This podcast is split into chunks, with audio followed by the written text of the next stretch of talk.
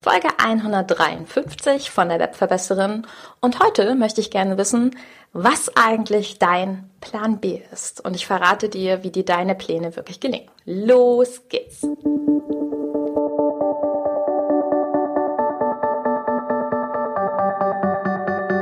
Mit Webinaren erfolgreich. Der Podcast, mit dem du als Trainer, Coach oder Berater online sichtbar wirst. Erfahre hier, wie du dich und deine Expertise durch Webinare gezielt sichtbar machst. Und hier kommt deine Webverbesserin, Mira Giesen.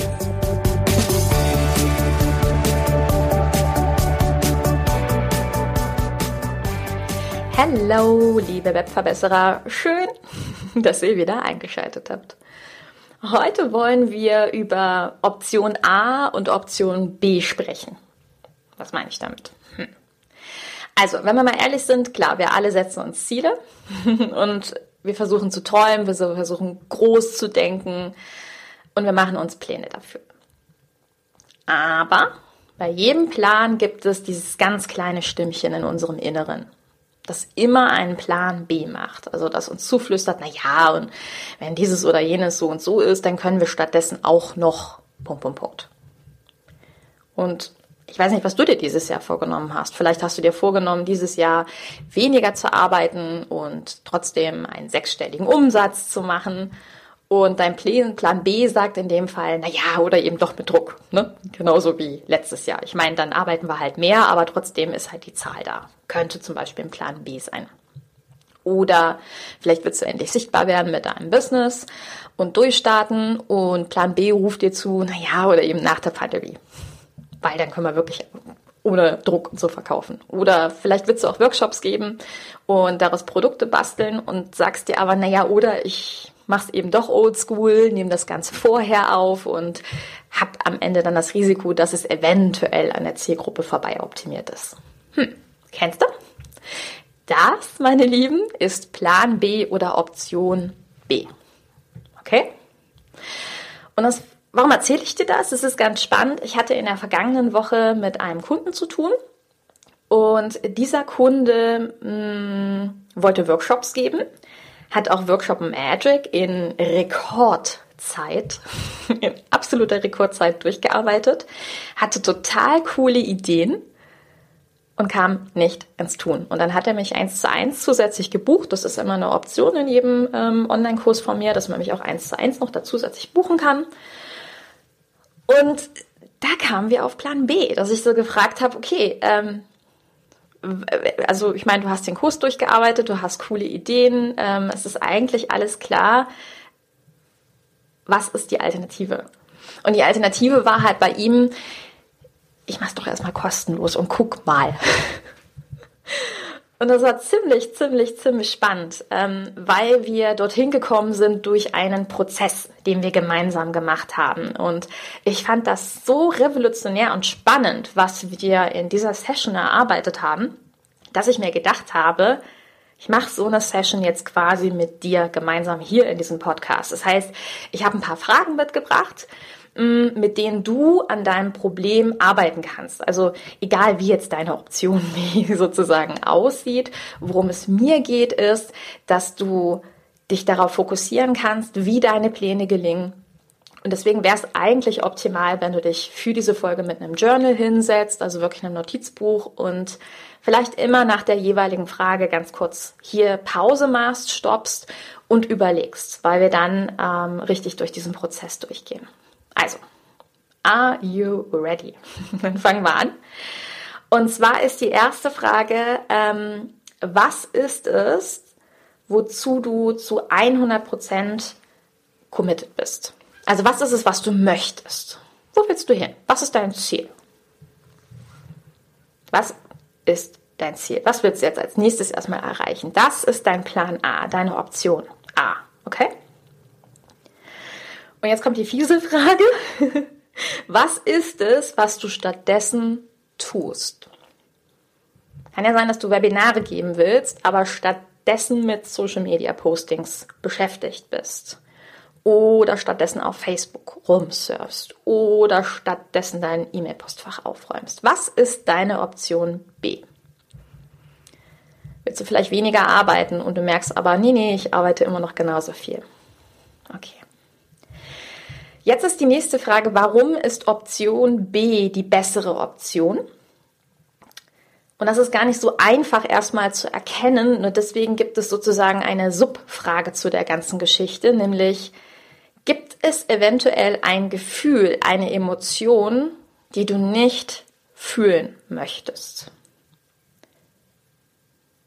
Gibt es eine Option und Emotion, die du nicht erleben und fühlen möchtest? Also zum Beispiel mm, hatte mein Kunde hier die Befürchtung, dass Menschen ihn verurteilen, weil er seine Leistung kostenpflichtig verkauft. Und davor wollte er sich gerne selber schützen. Und seine Option B war sozusagen, ich gebe halt weiter kostenlos Webinare und baue auf. Und wenn dann jemand kommt, ist super. genau. Und dann wird schon jemand kommen. So. Also, welche Emotion willst du nicht fühlen? Wofür fürchtest du dich? Vor welcher Reaktion anderer? Was ist in dir drin? Und wenn du diese Antwort gefunden hast, dann ist die Frage, und die finde ich sehr, sehr interessant, von welchen positiven Gefühlen hält dich Option B gegebenenfalls ab? Weil das, worauf dein Gehirn sich ja am meisten stürzt, ist immer erstmal die potenzielle Negativfolge, die kommen könnte. Die Leute könnten mich verurteilen und dann fühle ich mich ganz furchtbar. Ähm, ich könnte gegebenenfalls nicht erreichen, ganz gechillt sechsstellige Umsätze zu machen und das möchte ich nicht fühlen und deswegen arbeite ich mir weiter den Popo ab. Okay? Aber die Frage ist, von welchen positiven Gefühlen hält ich Option B ab? Denn wenn wir Dinge gar nicht erst ausprobieren, werden wir ja gar nicht erfahren, ob es so ist. Es ist ja, Achtung, erstmal nur ein Gedanke, eine Hypothese in deinem Kopf. Also von welchen Gefühlen hält ich Option B ab oder auch von welchen Ergebnissen? Das heißt, wir shiften jetzt schon so ein bisschen um, denn die Frage ist als nächstes, wer wirst du in einem Jahr sein? Wenn du jetzt Option B wählst, was hat sich dann verändert oder was hat sich nicht verändert? Wenn wir weiter Option B fahren oder wenn wir uns nur für Option B entscheiden. Was hat sich verändert oder auch nicht verändert? Und dann wäre es im nächsten Schritt clever zu sagen, warum ist denn Option A die attraktivere Lösung? Was ist großartig an der Person, die du gerne sein möchtest? Was ist großartig an der Person, die Option A durchzieht? Wichtig ist, dass du dir hier ein positives Bild aufbaust. Okay? Das sind die Fragen, mit denen du ein, einen Shift vollziehen kannst, mit denen du ein Commitment wieder aufbauen kannst. Okay? Denn an sich ist es einfach nur dein Kopf, der in der Regel ein Negativbild malt. Und deine Aufgabe ist es, durch diese Fragen dir klarzumachen, dass Option A die deutlich attraktivere Option ist. Und im Fall des Kunden sind wir dann ein bisschen tiefer gegangen und haben dann festgestellt, dass seine Angst, dass Menschen ihn verurteilen könnten, wenn er was verkauft, vor allen Dingen tiefer, auf tieferer Ebene an dem Preis hing. Und dann habe ich ihn gefragt, weil ich dann ja auch gefragt habe, was ist denn ähm, das Ergebnis bei Option B, dass er halt meinte, ja, eventuell kommen dann die Leute nach meinem kostenlosen Webinar und wollen dann was von mir. Also er hatte gar nicht vor, dort einen Verkaufsteil zu machen. Und ich gesagt, okay. Und was ist, wenn wir beide Ergebnisse bekommen. Was ist, wenn wir deinen Workshop so unverschämt günstig machen, dass du dich wohlfühlst und du am Ende nach dem Workshop zusätzlich noch was verkaufst? Das ist übrigens eine neue Strategie aus den USA, davon werde ich dir in einer der kommenden Folgen erzählen. Aber das war tatsächlich am Ende unser Ergebnis, dass wir einen Preis gewählt haben, im Verhältnis zu den Inhalten, die er aufbaut, von denen er selber am Ende gesagt hat, ganz ehrlich, wer das nicht kauft, den kann ich nicht helfen. Wir haben ihm deutlich klar gemacht, wie sehr er seinen Kunden mit diesem Workshop helfen kann. Und damit hat er am Ende es geschafft, seine negativen Gefühle zu shiften. Und jetzt kommt noch ein kleiner, sehr wichtiger Reminder. Und das habe ich auch bei dem Kunden bemerkt und den bemerke ich auch häufig bei mir. Spoiler. Wir alle müssen bereit sein, negative Gefühle zu fühlen. Wir erwarten nicht von unseren Kindern, dass sie total happy ins Auto steigen und sagen, Juhu, Schule. Macht kein Kind dieser Welt. Warum zum Teufel haben wir alle die Erwartungshaltung an uns, dass wir sagen, Juhu, Technik. Juhu, Verkaufen. Juhu, Buchhaltung. Habe ich noch nie gehabt. Mache ich trotzdem. Entschuldigung, aber das ist so mein Lieblingsbeispiel dafür. Niemand kann das erwarten. Aber genau hier stehen, wir einfach an dem Scheideweg, weil genau hier haben wir die Wahl. Wir haben die Wahl zu sagen, ja, ich weiß, dass ich das Gefühl währenddessen nicht cool finde. Ich finde mein Gefühl jeden Freitag, wenn ich meine Belege buche, echt nicht cool. Aber, weißt du, was ich cool finde? Wenn ich mir dann sage, wer bin ich, wenn ich die Belege gebucht habe? Wer bin ich, wenn ich meine Podcast-Folge aufgenommen habe?